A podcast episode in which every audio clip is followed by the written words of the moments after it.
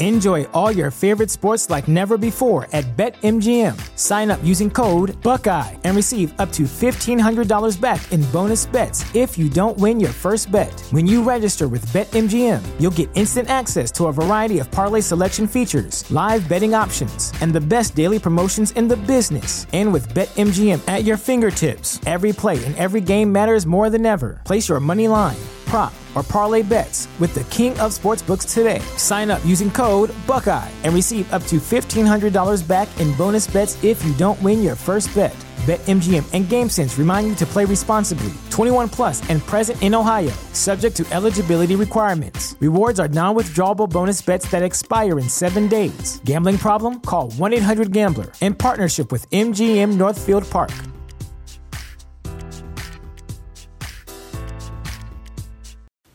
Hey guys, thanks for joining me here on Astros Baseball. Um, I wanted to try to find someone that did a Nationals podcast and see if they would join me here on the show.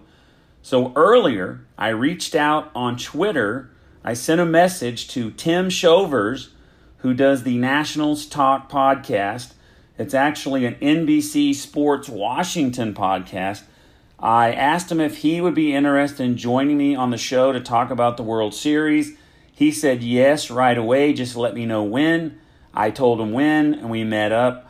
Uh, we talked for about 50 minutes.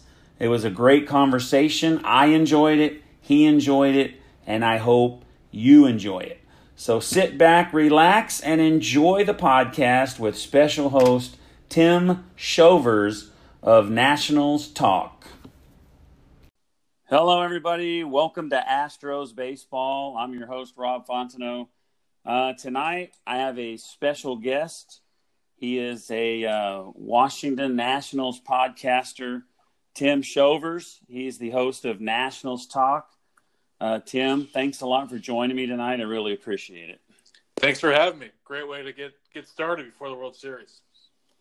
Yeah, so the uh, all the followers of my podcast, they all know, and I talked to you a little bit earlier about it, that I know nothing about the Nationals except a few little things. But all the uh, the listeners, they may not know anything either. So you will be the key to them or for them to uh, learn everything they need to know about our World Series foes. I've been watching every day for the last seven months, so I, I think I can fill in the gaps for you guys to get you set before uh, before game one.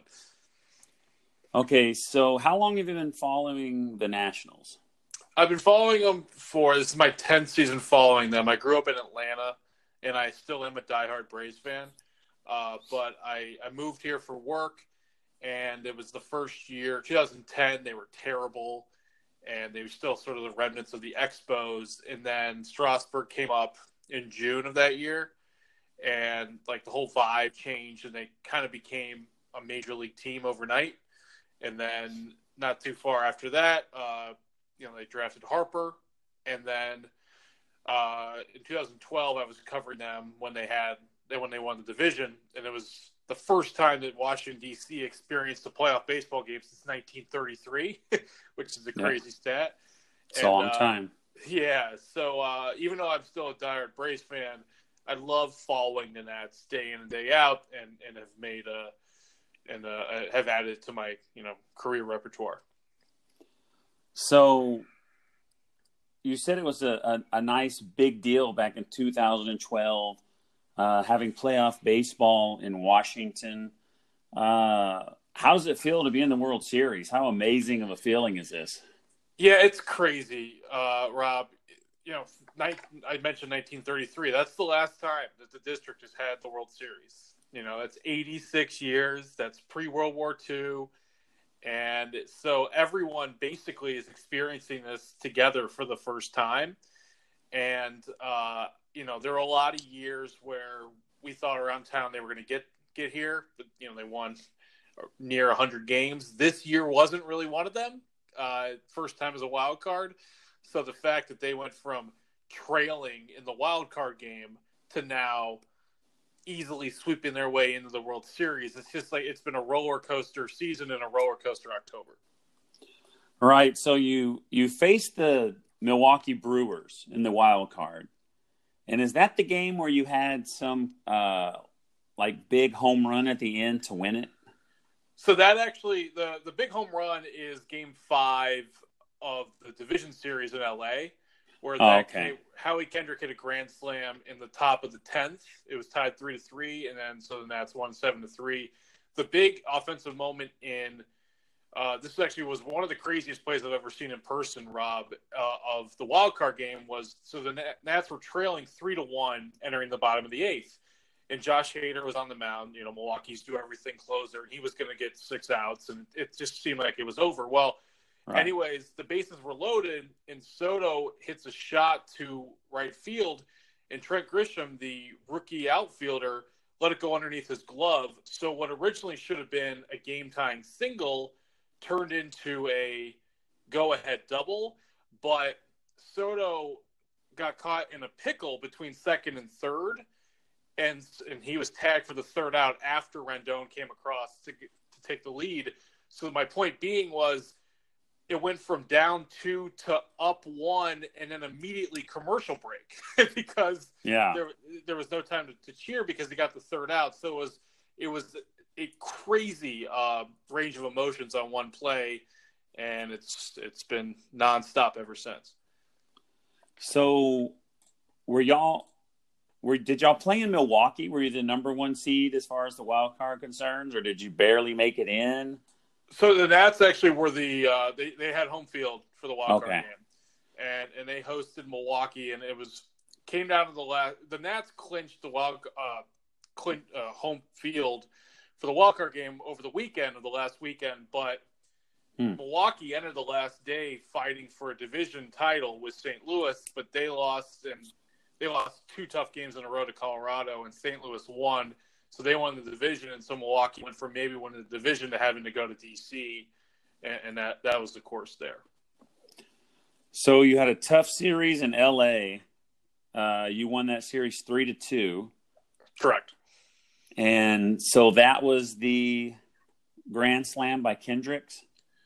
Yeah. So Kendrick hit a grand slam. So the Nats were trailing two to one after Game Three, and the Dodgers won Game Three in DC ten to four, and it sort of felt like this was kind of over.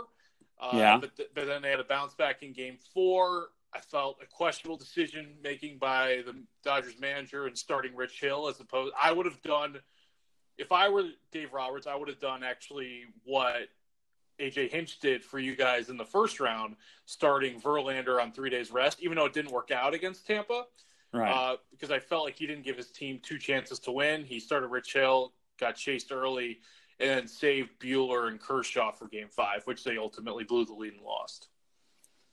Okay, so a tough wild card game, a tough series against LA, and then you just go in and annihilate St. Louis.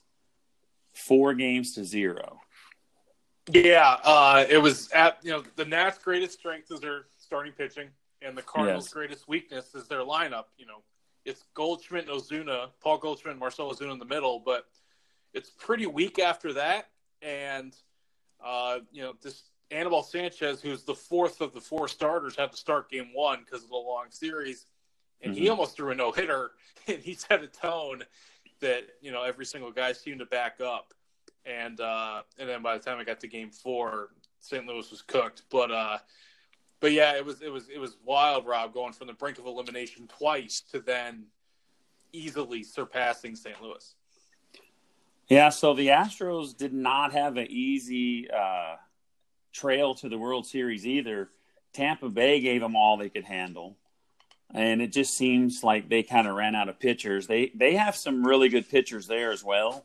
That was a pretty good matchup. Houston plays horrible in Tampa, and then the Yankees matchup. For us to go to New York and win the first two was just unbelievable. And then uh, I guess that was Saturday night. Altuve with the two-run homer after Osuna blew it. So I was thinking we kind of had two different paths. I know you you you had the sweep, and your guys are sitting around waiting and resting.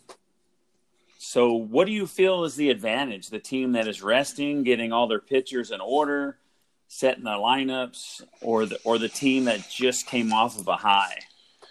I actually I think the Astros have the advantage in this one. I look back to the 2007 World Series where the Rockies won 24-25 and swept their way through the NL playoffs and then had a week off while the Red Sox had a hard-fought game 7 uh, against Cleveland and then the Red Sox had a quick turnaround and swept Colorado. Now, Red Sox were much better than Colorado that year, but uh, a parallel to that is that's the last time that a team was that heavily favored in Vegas going into the World Series, because the Astros are you know really heavy favorites out in the desert. So I think you know you take your time off, and yes, you get your pitching in order, but you look at Houston, they still have Gerrit Cole going in Game One. You know, uh, so yeah, that worked out good for us. if we would have had to go to Game Seven, it, we wouldn't have him starting game one. So that worked out good that we won that game. Right, and so you know, and then and Verlander's going in game two, correct? Yeah, so we Yeah. should be good. So we Yeah, so we had a tough fought series. We had to go six games, but our pitching will still be in order as well, I guess. yeah. So you have not only do you come off the high of a hard fought win, but you also have your pitching in order. So Houston uh, gets the best of both worlds. Okay, so another thing I wanted to ask you, talking about the World Series, another a successful season for Washington. Um, I don't know how to word this, but how does it feel? I don't know if y'all have any animosity or negative feelings toward Bryce Harper, but is it even sweeter that you made it since he left?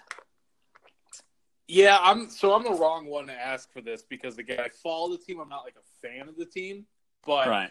Uh, so I didn't. I thought it was the right move to not sign him. To me, why would you give that much money to a corner outfielder? You win with pitching, pay Patrick Corbin as opposed to Bryce Harper, and look what happened. They went to the World Series. There are Right. a lot of people here who love it. They hate Harper. The The main source of animosity is that he went to Philly, which is the, the biggest rival rival.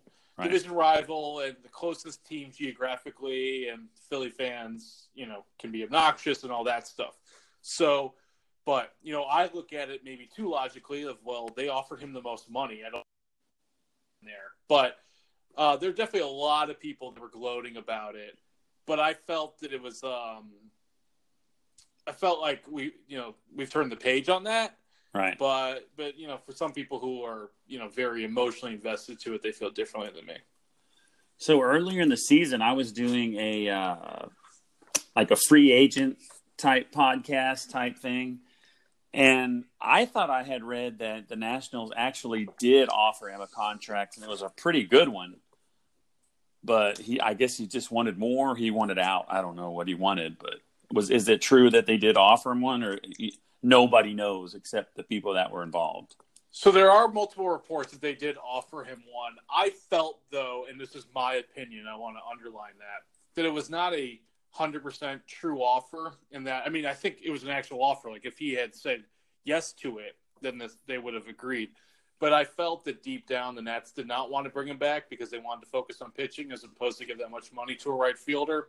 A lot of the contract offer had deferred money to it reportedly uh, Mhm. a considerable amount of deferred money it also there are reports that they offered it to him during the regular season, during the final game, what before free agency began, and I just sort of felt like it was a gesture to the fans of, "Hey, we tried our best," but I don't really think that he was in their plans.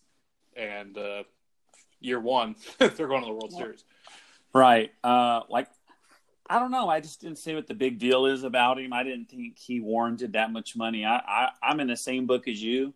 If you want to spend money like that, spend it on someone like Gerrit Cole, Justin Verlander, Scherzer, somebody like that. Because starting pitching, as you can see, we have three Cy Young type pitchers, and I believe y'all do too. And we're in the World Series together, so I think they made a good move. Uh, you look at Philly spending stupid money. Bryce Harper, uh, I think it's Jean Segura. That, Jean Segura, short- yeah, yeah, and then and then Realmuto.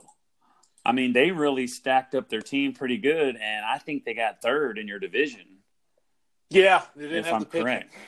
uh, And the, you know, the Realmuto trade was a great one because I think Realmuto might be the best catcher in baseball. But yeah, they spent a lot of money on guys that don't throw the ball over the plate. Right. I was really hoping that we would get Realmuto, but we didn't. Yeah, well, uh, you guys are stacked pretty well else, so I, I, don't feel too badly for you. Okay, so here's one thing I want to ask you. I've seen this craze, the phenomenon, whatever you want to call it. I'm pretty sure you know where I'm going with this. The baby shark. yeah. Uh, what player is that? Soto or whose walk-up song is that? That has the baby shark. So that's Gerardo Parra. He's a utility oh, okay. outfielder. They, he he got uh, he got cut by the Giants and then joined the Nats mid in May when yeah. they were when things were terrible and kind of provided a spark right away. Had a grand slam in Dodger Stadium in May, and then it's kind of an eccentric guy, and he started doing Baby Shark as his walk up song. And it just sort of the team kind of took off, and it kind of became the rallying cry. And players started doing it, like do, do little shark motions if they got doubles, and every time every time he would pinch hit, the crowd would go nuts, and he had like a lot of really clutch hits, so it just sort of added to it, and uh, it's just one of those things that when you win, it catches on. So is the baby shark only when he's in, or is it just something the fans do a lot? It seems like you do it all the time. I mean, that's how you see it on TV if you don't follow the team, but it seems like there's a lot of baby shark going on there in Washington. Yeah, it really only is for him, but sometimes off a double they'll do it if the player does the shark motion back to the dugout. But oh, okay. It, it's not it's not like as uh, often as I would say the national media portrays it. We had a player who recently got DFA'd and the Dodgers picked him up, Tyler White. And the first year he was here, his rookie season, he uh, he was actually like the American League Player of the Week his first first week of his rookie year, and and he actually used Baby Shark as his walk up song, but it didn't it didn't catch on. I mean, you guys, it just looks amazing. It looks fun. Looks like the crowd is enjoying it. Some people could call it stupid or whatever, but I think it's really cool, and I, I, I think it's cool to have something like that to have fun with your fans. Yeah, it's definitely it's just a it's a fun thing if you go to the park and you're part of it. And uh, yeah, I mean, if I were if I saw a random AL team do it, I'd probably think it was lame as well. But when you're in the park and you feel it, and you see people having fun and there's good baseball going on, it's kind of hard to argue with. Okay, so so I did a little research before I contacted you, or before you know you already agreed to be on with me. And uh, one, uh, this is a very cool thing that I noticed or that I picked up. It was a uh, Mike Petriello. it's a story he wrote, uh, but it was kind of uh, who has the advantage position by position. It was on MLB, and I want to get get uh, with you. I'm gonna say how do you say that? I want to talk about that with you after the break. We're gonna take a little break for the for the ad, but before that, I wanted to bring this up. How how was the feeling there in Washington when the Nats were 19 and 31 to start out the season? Uh, I actually went on the podcast after they lost that day and said that I would be surprised if Davey Martinez was the manager on Friday night the following day, and um, and that that like, they so the thirty first loss came after a, a four game sweep at Citi Field entering the week, the Mets were in bad shape, and everyone was talking about their manager maybe getting fired, and then just the Nats had a, some really tough loss. Like nothing could go right, and um, it, everyone was throwing in the towel, and it was like being talked about as one of the most disappointing teams in DC history. You know, for all the promise they had preseason, and uh, yeah, it was. You know, it, and then that weekend after they were 19 and 31, the Marlins came to town. They took three of four, and the Marlins turned out to be the elixir. And uh, it's it's been all different ever since. So what the story says here, and I don't even know if you know this because I didn't know this, but after the Nats started 19 and 31, from that day forward, the Astros record 73 and 37, the Nationals record 74 and 38. Great. So, so since the time you were 19 and 31, the Astros and the Nats have pretty much been the same team, the same record, same type season. Yeah, two uh, two two hot teams for the last four months. I mean, you guys have been hot for six months, but um, it's crazy. But also, it makes sense that these are the two teams left standing. Right. Okay, so after the break, I'm going to take a quick break here in a sec. I, I want to go over the position by position so everybody that listens to the podcast can hear what y'all got on your team and what we can look forward to in the series. Sound good to you? Perfect. All right. Well, we'll be right back, folks. You're listening to Astros Baseball with guest Tim Shovers.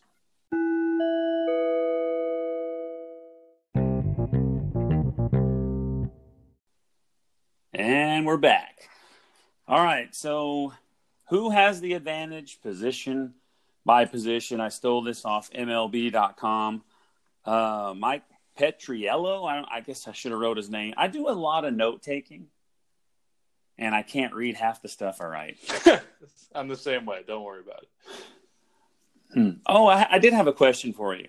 So here's what I do. I, I, tell everybody I do this. I write everything down in black ink on two pieces of paper, and then I mark it off with red. And so I see this big black writing here with no red around it. So this is a good question I have, and it, will it'll fall into place with your uh, lineup. So one question I had for you is, what was the key off-season moves that the Nationals made, if any? Uh, well, the, the, the biggest key was Patrick Corbin. He was the top pitcher on the free agent market. Even the Yankees were going after him. Yeah. And the Nats, Nats ponied up big time for him, offered him a six year deal, over twenty million a year, uh, to be their third starter. And hmm. that's a, that's a lot of money, obviously, for a guy who's not going to be your ace. Mm-hmm. But you know, you put someone like that as your third starter, you definitely separate yourself from a lot of teams. Yeah, I think Greinke's our third starter, and he makes like twenty four million, if not more. So we got a lot of money invested in our third starters. Yeah, uh, and you know, to me, you win with pitching, and so there's no coincidence there. All right, so let's go here. We got the catchers. Y'all have Suzuki. It's Kurt Suzuki. Oh, and it says here you have a tiny advantage over the Astros over Robinson Chirinos our backup catchers are pretty much equal. I mean, I, we're not very strong at catcher. I mean, that's no secret. Yeah, uh, so Suzuki gets the bulk of the time. Also, you'll see Yan Gomes get a starter too as well. Uh-huh.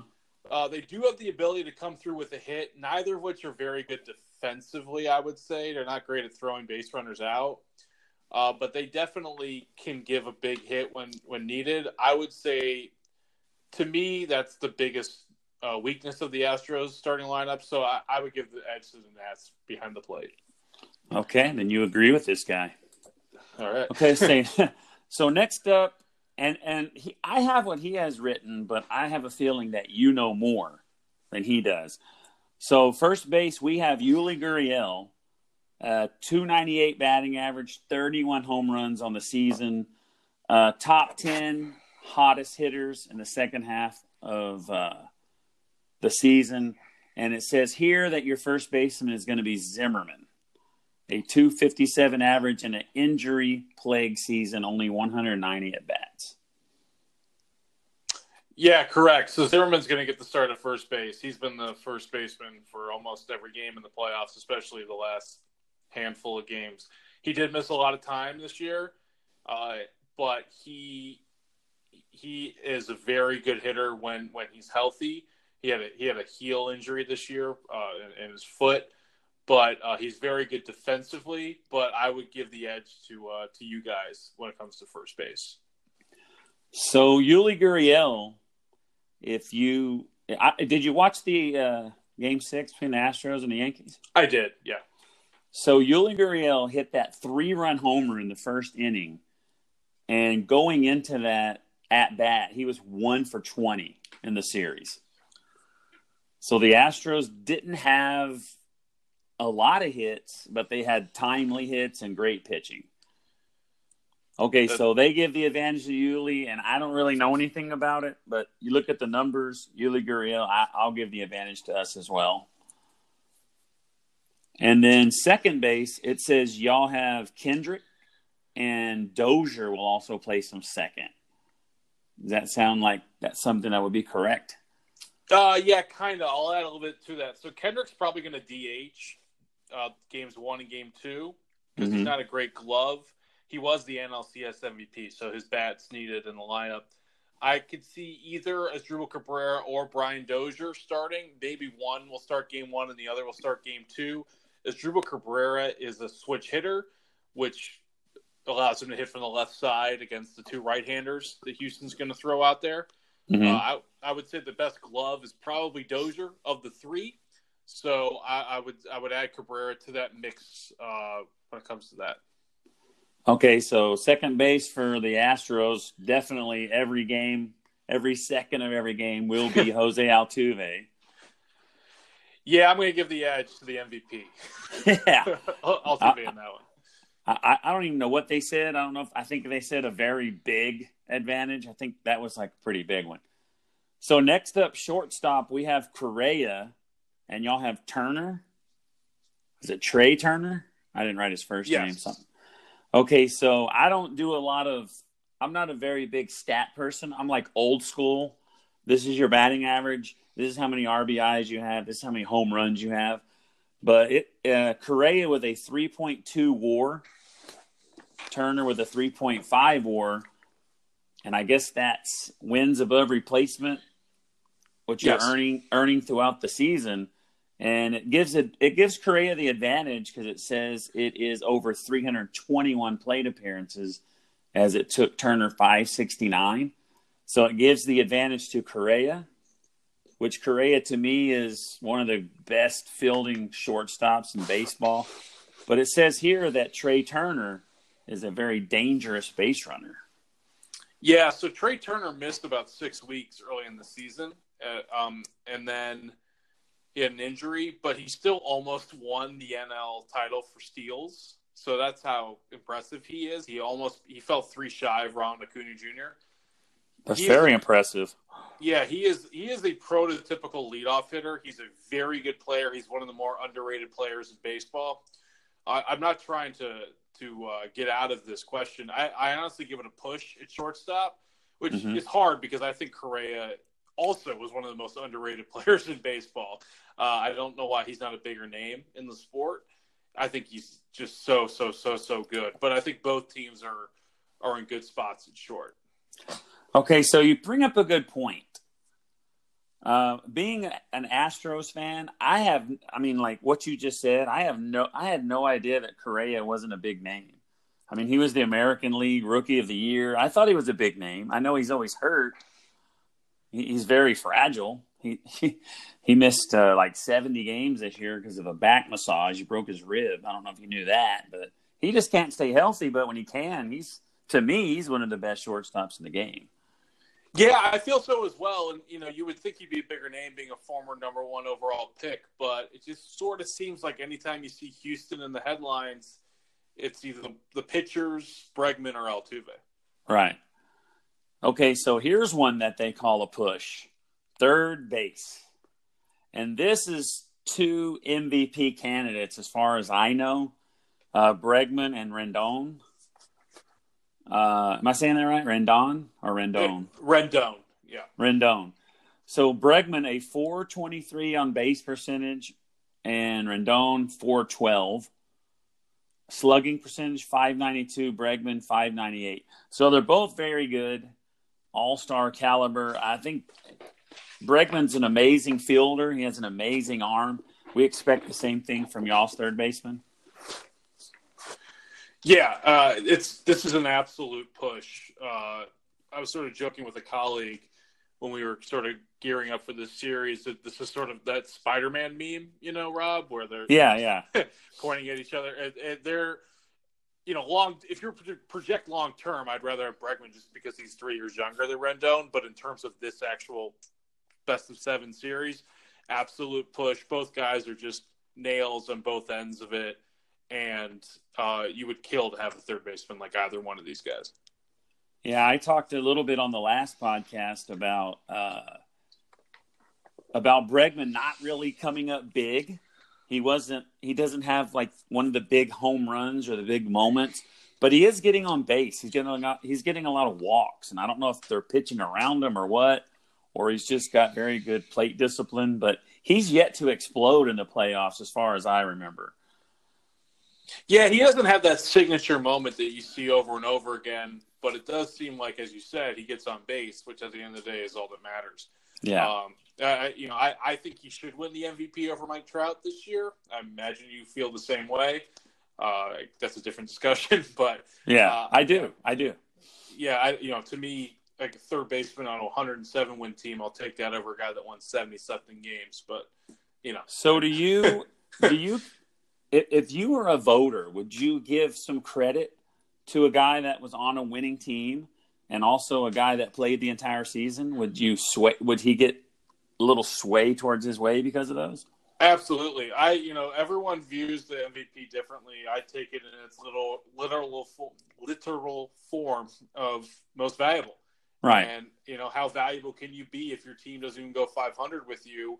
Meantime, Astros in a very difficult American League, and with one of the best team, the best wild card team out there in Oakland. You know, there's Bregman there holding it down. You talked about Correa being out for a while, yeah. and and they you know they were able to get the home field advantage over the Yankees, which proved obviously important in Game Six. Yeah. Uh, not that postseason has anything to do with the MVP award, but um, you know, to anyone, you know, we in this sabermetric age, we sort of discount that we look at the raw numbers, but I don't agree with. I guess I'm more old school, and I still value the winning part, um, right? Because you know he Bregman was playing important games, and and Trout wasn't. Yeah, he was valuable to his team. Correa was out; he moved over to shortstop. I think he played 40, 50 games at shortstop. I don't know, maybe 60. Uh, he, they, they said, they, they were saying Bregman to be the MVP, he's got to get his OPS over a thousand. He's got to get his home runs in the 40s. I think his batting average ended up 296. I think he did it. I think he did enough. Yeah, I'm right there with you. And that also, we'll talk about Cole and Justin Verlander about the Cy Young because I think JV had it all season and Cole just came and took it away from him at the end. But that we could talk about that in a little bit. Uh, so left field, Soto. It gives you the advantage on left field with Soto over Brantley. Soto with a 401 on base percentage, 548 slugging. And then uh, Brantley is just a solid guy. Just, he's, he's not going to hit a ton of home runs. His batting average is always in the 300s. He's just an all around solid guy, but it gives you all the advantage there. Yeah, I to me Soto has the edge, but I do feel badly, if you will, uh, because I'm not giving it to Brantley just because my respect for Michael Brantley is so high. I think he's so so so good, and as you said, solid is like the perfect word for him. And obviously, recency bias, that incredible play, the double play that he turned, you know, doubling off Judge. Uh, I, you know, he like I couldn't believe how well he was hitting this season, but but Soto is a future, if not a I shouldn't say future. He's a current star in the game. Oh yeah, and, and you know he's he turns 21 this Friday, and you're going to be hearing that name for a long, long time. So I don't keep up with any other teams, but I've heard of Soto. Well, there you so, go. so he's got to he, he's got to be a star. So one thing I want to point out, if you just look at the last three positions we talked about, you got Turner, Rendon, Soto, Correa, Bregman, Brantley. I mean, that's six superstars. I mean, I, I, it just sounds like we got a couple of stacked teams.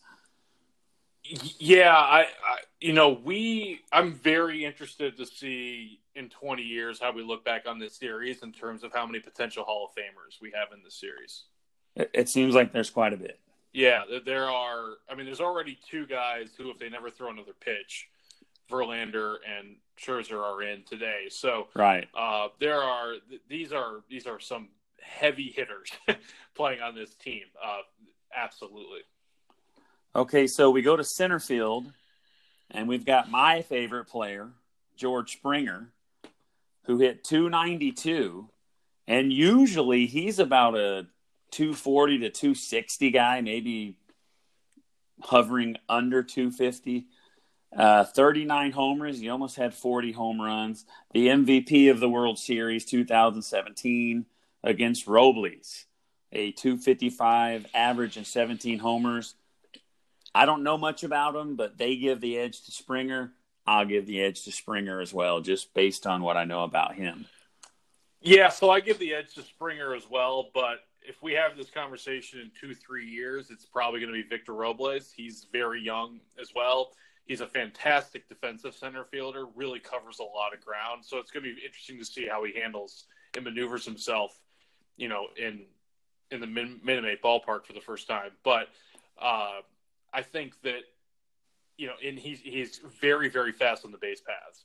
But Springer's a special player, and, and I would agree with that. Yeah. Okay, so see that's one thing I'm I'm glad that we're talking about because you say about Robles and I'll be looking for that. I'll be looking for how he plays outfield and I I didn't even realize he was a young guy. I had no idea. So it's it's very good that you took the time to talk to me. Uh, then we go to right field. They give you the advantage. Eaton over Josh Reddick says they're both average hitters. They're both average defenders. Yeah, this is a push. This is uh, the least sexy, other than yeah, you know, yeah. I agree with you. Yeah, it's kind of like catcher uh, how we started this this off. Um, yeah, sure. You know, if I, uh, whatever, it's a toss up. Eaton Reddick. Um, yeah, they're just they're both guys in right field. Yeah. So Eaton, uh, three sixty five on base percentage. Reddick three nineteen.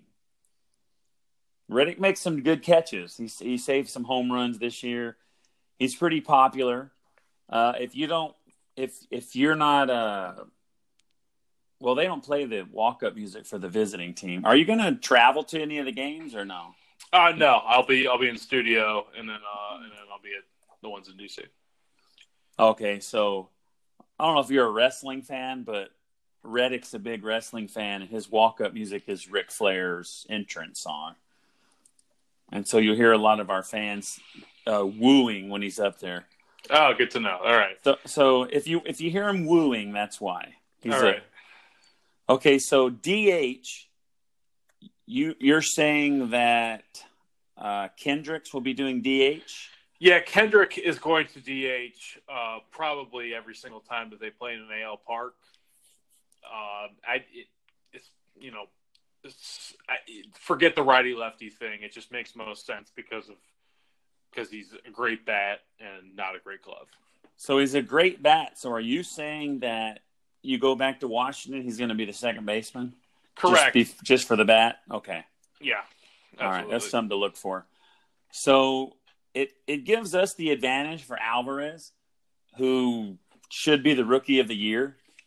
Almost hit 30 home runs, barely played the whole year. Uh, should be the rookie of the year. I think he had a 316 batting average. He did very good against the Rays, but he did nothing. He did nothing against the Yankees. And that's what kind of scares me is the Yankees have good pitching, but nothing compared to what he's going to face against the Nationals. And I almost think maybe, uh, but Hinch keeps sticking with him. I mean, he's got power. He can hit a home run any second. Uh, but it gives us the advantage there. But I don't, I don't really know. I don't know how they can give us the advantage when he hasn't done anything. Yeah, I give the advantage to Kendrick in that one because he's the hot bat, as you mentioned. Alvarez isn't, and Alvarez. I mean, didn't he get benched for you know Diaz pinch hit for him late? He pinch hit for him, yeah. Yeah, in, in a crucial moment, I thought that was really telling. Uh, so I give the edge to the veteran in that regard. But yeah, he struck know, out like 19 times against the Yankees. Yeah, I mean, you know, it was it was bad. I, uh, you know, one thing though with Alvarez, obviously being that left-hander and you know going up against Scherzer and Strasburg, you know, a left-hander who can hit a home run off two righties. That's definitely something that Nats fans are worried about. But um, you know, again, we're splitting hairs here on some of these, but I would yeah, take, I would take Kendrick for what it's worth.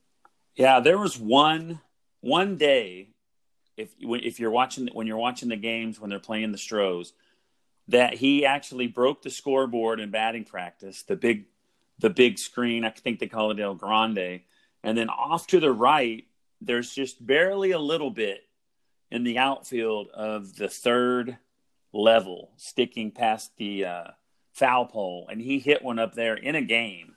So he's got tons of power. He just has to get a hold of it. Wow. So it, it's something to look for. He's a young kid, might be a little overwhelmed. So let's go to starting pitching. I don't know if you think it's a wash. You can. I, I, they already announced game one's Gerrit Cole and uh, Scherzer. It's already. I saw it online. It's already been announced. Yeah. Uh, in terms of starting pitching, so I guess they sort of give the edge to the Nats in that. I think Cole is the best of the bunch. Let me be clear on that one. But the Nats have four starters, and, and Houston obviously doesn't. And Greinke has struggled so far this postseason. So I think I give the Nats a slight edge. Okay, so it looks like it's going to be Cole and Max. That's a wash to me. Who knows what's going to happen? Uh, Gerrit Cole hasn't lost a game since May. Yeah, I mean, that's not he, that's not a wash. Cole Cole's better right now. oh, okay. So we'll give we'll give it to Cole, and then JV and Strasburg. Will will also be at home, so I don't know how much. I, I think that kind of affected Verlander in the cold. He gave up the four runs in the first inning, but he didn't give up any more runs in six more innings, which was amazing. And uh, I guess just as a homer, I would give us the advantage in both of those matches. Then, if you want to. And I then, would, but I, I, give it to Strasburg. Strasburg is, I said Cole right now is the best pitcher on the planet. Strasburg yeah. is the second best pitcher on the planet in my eyes. So, oh, okay, yeah, I, I, be, uh, I give it to him. that is going to be two amazing pitching matchups. I'll tell you that for sure. So next they got paired up Corbin and Zach Greinke, 293, Corbin 325. And you stated that Greinke was struggling. I can't remember what he did against the Rays, but he pitched six innings and gave up three runs against the Yankees. In the second game, I thought he only gave up one run. Yeah. yeah, I think he only gave up one, but but he loaded the bases and it looked like he was getting ready to get pummeled. Yeah, I just I, I, haven't been impressed by him so far this October, and and Corbin had a really bad start to October and has bounced back lately. So that game three one could go in different directions. Keep in mind though that David Martinez said today they might move Corbin to game four uh, and start Sanchez that because maybe they'll use Corbin out of the bullpen uh, to face a left-hander. Uh, you know, maybe face Alvarez in a late game situation in games one huh. game two. So keep your eye on that. They did that in the NLCS in game two, he came in to face one batter, and then he started game four. Oh, okay. Yeah. So uh, that that's one thing I always say on my podcast that uh, Zach Greinke is just not impressive for some reason, but he went eight and one with the Astros. His ERA was over three, but he went eight and one. But I guess you know if you have the team he has behind him. But this guy gives the overall advantage to the Nationals as far as starting pitching, and it's basically exactly what you said is the fact that you have Anibal Sanchez as your fourth pitcher, and we have Urquidy or Peacock. And we're missing, uh, well, I wish we still had Charlie Morton. Then we'd be really unstoppable. But we lost Lance McCullers Jr., who started game seven of the World Series, to Tommy John. And I think that's about all we're missing out on here. Uh, but uh, Wade Miley was one of the best five pitchers in, in the American League for about 99% of the year. And then he just, I don't know what happened to him. He just lost it, and he's not even on the playoff roster. Yeah. So I'm, used, I'm going to be interested to see if they, is there any chance he'll be on the roster? I know he wasn't on the ALCS. No. Okay. No, he's horrible. I don't know what's wrong with him. I really don't. I don't know what's wrong with him. Interesting. So it gives the advantage to y'all based on having four starters, and I've heard good things about Sanchez. Uh, like you said earlier, almost threw a no hitter. Uh, the bullpen it gives the advantage to the Astros. We've got Joe Smith, the sidearm slinger, who he also had Tommy John, but he came back towards the end of the year and he's he's done very well. We got Osuna, who's a great closer, but can give up some long balls, as you see in Game Six against the Yankees. Uh, Pressly's one of the best relief pitchers in the game. Kind of has a knee injury that's kind of playing with him. I think he still made the roster, and he said he's going to be okay. But he's amazing. And then Harris, Will Harris. So think, remember that name if you don't know about him. Uh, he was an All Star a couple of years ago, but his ERA is in the low ones. He goes in and shuts them out, and he just gets no attention, no love from anyone. But just look out for Will Harris. And then your bullpen, you have Tanner Rainey that says he's a th- that he throws the ball hard. Fernando Rodney, who's been around forever. Uh, Javi Guerra. Uh, Guerra. Guerra. Guerra. You're only going to see him if it's like ten to one in either direction. So. and then Austin Voth. Yeah. Uh, or Boss. See, see my above com- comments on the ten to one thing. You're not going to see those guys. Okay, so so are these pretty much the only two bullpen guys that are reliable? Uh, so actually, the two best bullpen guys are Sean Doolittle and Daniel Hudson, and Daniel Hudson's become the closer. Sean Doolittle was the closer earlier in the oh, year. yeah. Um, they're, so they're a really good one-two punch, but then it, it jumps off a cliff after that, which is why they use Corbin maybe in the playoffs oh, okay. uh, out of the bullpen.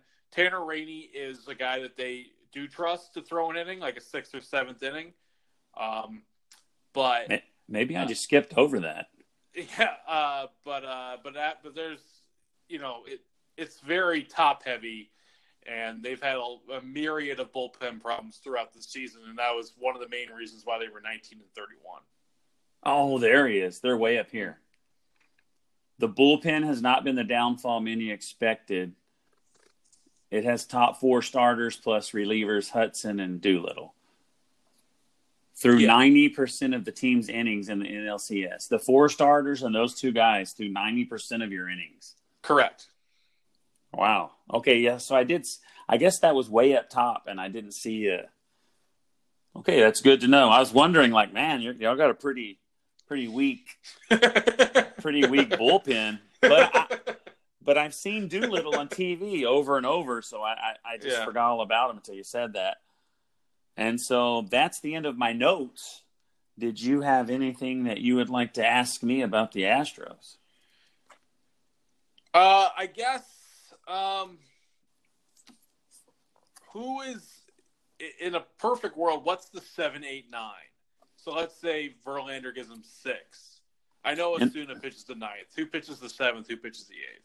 Okay, during the regular season, Will Harris was the seven, and then Pressly was the eight. But Pressly was injured. He has, had a problem with his knee, and so Will Harris moved up to eight. And then you you could see the side armor Joe Smith in the seventh. And when you looked at Game Six with the Yankees, they moved those around, and I think maybe it was because it was the top of the order in the seventh. They used uh, Will Harris in the seventh and Joe Smith in the eighth. And I sure hope I didn't say Will Smith because they said that on TV and it was real annoying. yeah, game six, as, as someone who likes old school baseball, game six was a nightmare for me with two bullpens going in game six of the ALCS. That was that was not fun to watch. Yeah, so it's amazing to hmm. see that the Astros are in the World Series and they don't have a fourth starter. Even though that Urquidy guy, I don't know if you see you saw him come in. I think he almost pitched three innings, but he he did really good at when the shots that they gave him. But I guess they just trusted uh, Peacock a little more. Yeah, yeah, that's what it seemed like. All right, you got anything else? I'm good. I uh no, this has been a lot of fun. Really appreciate it. It's been a perfect way to prep for yeah. for game one. All right. Well, I, dude, I really appreciate you. I reached out to you on Twitter. You answered right away, and I mean, I really appreciate you joining me today. It was a lot of fun. Yeah, thanks for having me. Uh, you know, this is this has been been tons of fun for me as well. So you you're on uh, Twitter at Tim Shovers. At T Shovers, yeah. Oh, T Shovers. yeah, and uh, Okay. Well, I'll tag you in this podcast. So any of Oh, y'all that you. hear it, go on Twitter and uh, you can follow them so you can get you some nats. I know some of the Astro fans on Twitter are looking for people to follow. So this will be uh, someone good to follow for some news. Uh, so anyway, I do. I really appreciate it. A lot of fun. Appreciate you answering me right away. yeah, no doubt. All right. Well, thanks for joining me, and we'll see you next time on Astros Baseball.